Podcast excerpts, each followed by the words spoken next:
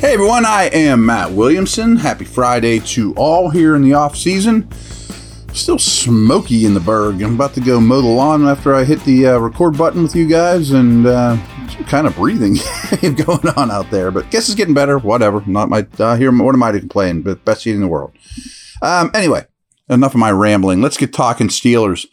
We touched on the Steelers' schedule from a unique perspective yesterday about ESPN's roster rankings. So, who are the Steelers set to play? How does that affect where the Steelers are? Well, since then, I found this, which is every spread, every point spread is already out there in different books. You know, so you can, I assume you can bet on these, but I mean, week 15, not knowing who's going to be hurt, who's going to be active, there are point spreads available for every NFL game already. I was a little shocked by that. Like week one, I get, even the first month, I get, but hey, I'm not a betting ex- expert. Um, who's betting on week 15 right now when the quarterback you bet on might be out? They might be on the fourth quarterback. Well, anyway, so let's go through the whole schedule. And then I did some, a little nuggets at the end as well. So opening day here in Pittsburgh, Niners come across country. Not even sure who San Francisco's quarterback is going to be. And I think they're a really good team, don't get me wrong. But home opener at Acrisure with questions at quarterback, the Steelers are three point dogs in that game. That shocked me a little bit. You know, like I, I understand neutral field, San Francisco's the better football team. They are. But with their quarterback questions, I think getting the Niners early in the season is really beneficial. We'll see. I mean, it looks like Purdy's on track, but nobody says anything bad this time of year. It's all going to be good news. A little shocked that the Niners on the road in that environment are three point favorites. Then next week, the Brownies come to town for a Monday night football game, and the Steelers are slight favorites. One point. Uh, yes, I'm a Steeler homer, but has no one recognized Mike Tomlin's Monday night record? Or, you know, I mean, only a one point favorite here, week two on Monday night, long week? Surprised me as well. Then they get this one's the most baffling to me. Sorry, but I mean, I just don't get it at Vegas the following week, a Sunday night game. So I guess there's a slight short week involved. The Steelers are dogs in Vegas. You know how many Steeler fans are going to be at that game? They're getting a point and a half in Vegas. I think Vegas stinks. I think they're a bad team. Like maybe I will go bet that game. I mean, even if players are out or whatever, I mean, Steelers are a much better team than Vegas. They're also a much better team than Houston, and they're on the road at Houston getting three and a half in week four. Seems a little light to me, but so be it. I mean, again, I'm a homer, but it sure feels like the Steelers are being a little disrespected by Vegas on these lines. They host the Ravens and are getting a point in week five. So here versus Baltimore, they're the slightest of dogs. They're getting a point. But in our own building here, in Steelers' own building, yeah, okay. I mean, I guess I get it bye week in week six. And then they travel to LA to play the Rams, where they're only a one point favorite after a long week. Yeah, it's cross country road trip, but you get two weeks to prepare. Rams are bad, and you're only a one point favorite on the road in that game. I bet there's a lot of Steeler fans there as well.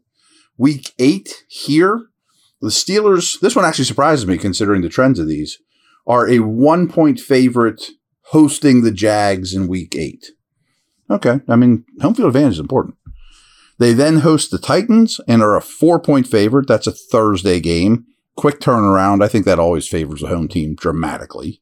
And then week 10, you host the Packers and are a three point favorite. So that's actually four games in a row where after their week six bye, that the Steelers are actually favored. So you got to make some hay there at Rams, Jags at home, Titans at home, Packers at home. If you could go 4 and 0 coming off the bye, you're probably a playoff team. I mean, you know, who knows? But I mean, hear what I'm saying. Let's take a quick break and then we'll go weeks 11 through 18. And I have some observations too that I think are kind of interesting.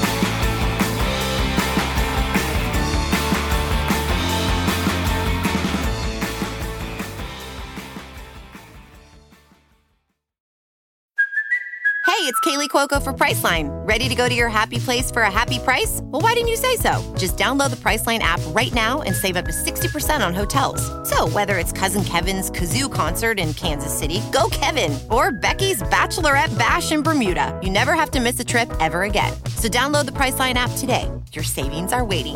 Go to your happy place for a happy price. Go to your happy price, Priceline.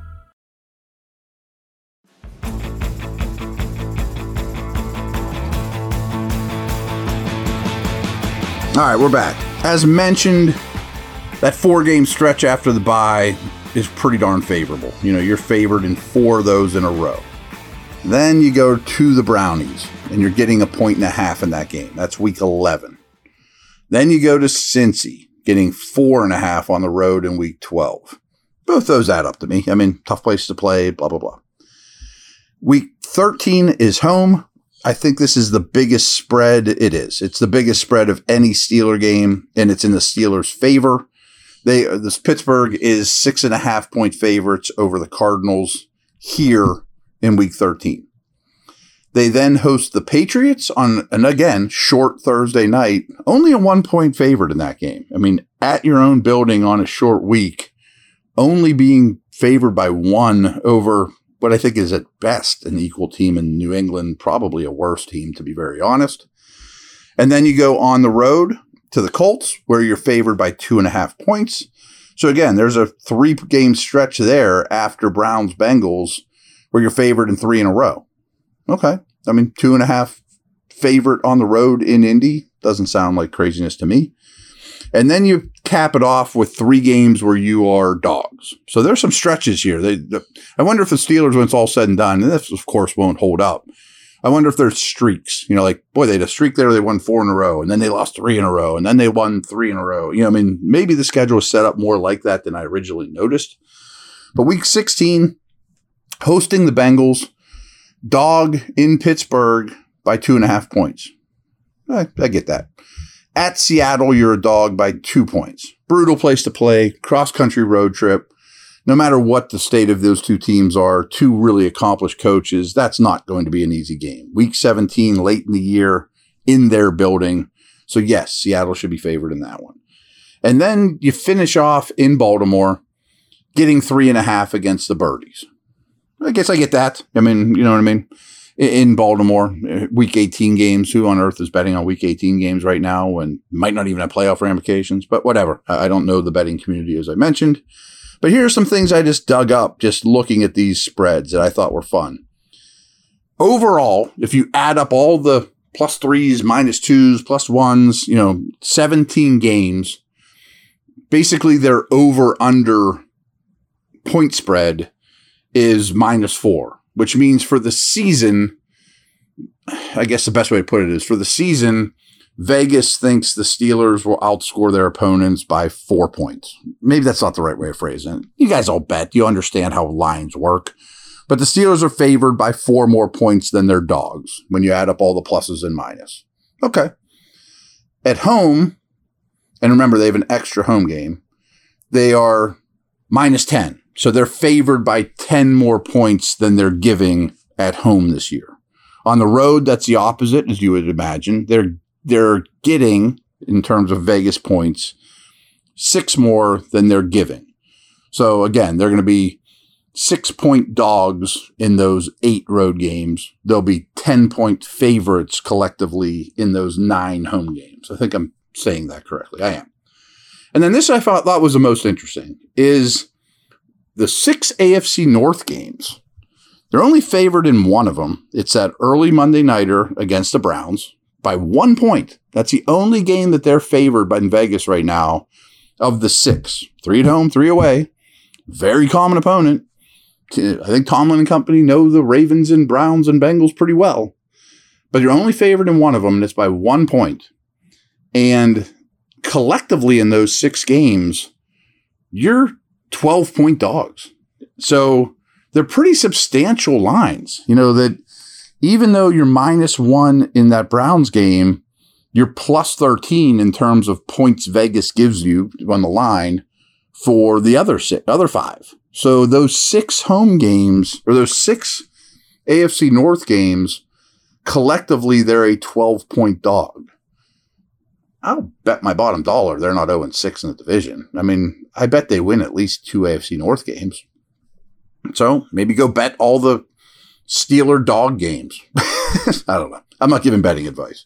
I just found that interesting. You know, this time of year is, can be difficult to dig up some stuff, but that's what Vegas, who don't build those giant casinos out there because they're bad at their job. That's how they view the Steelers season week to week against each opponent and against the home teams and the road teams and the AFC North stuff I thought was the most interesting. So, all right, everyone have a great weekend. I will talk to you later. Over and out.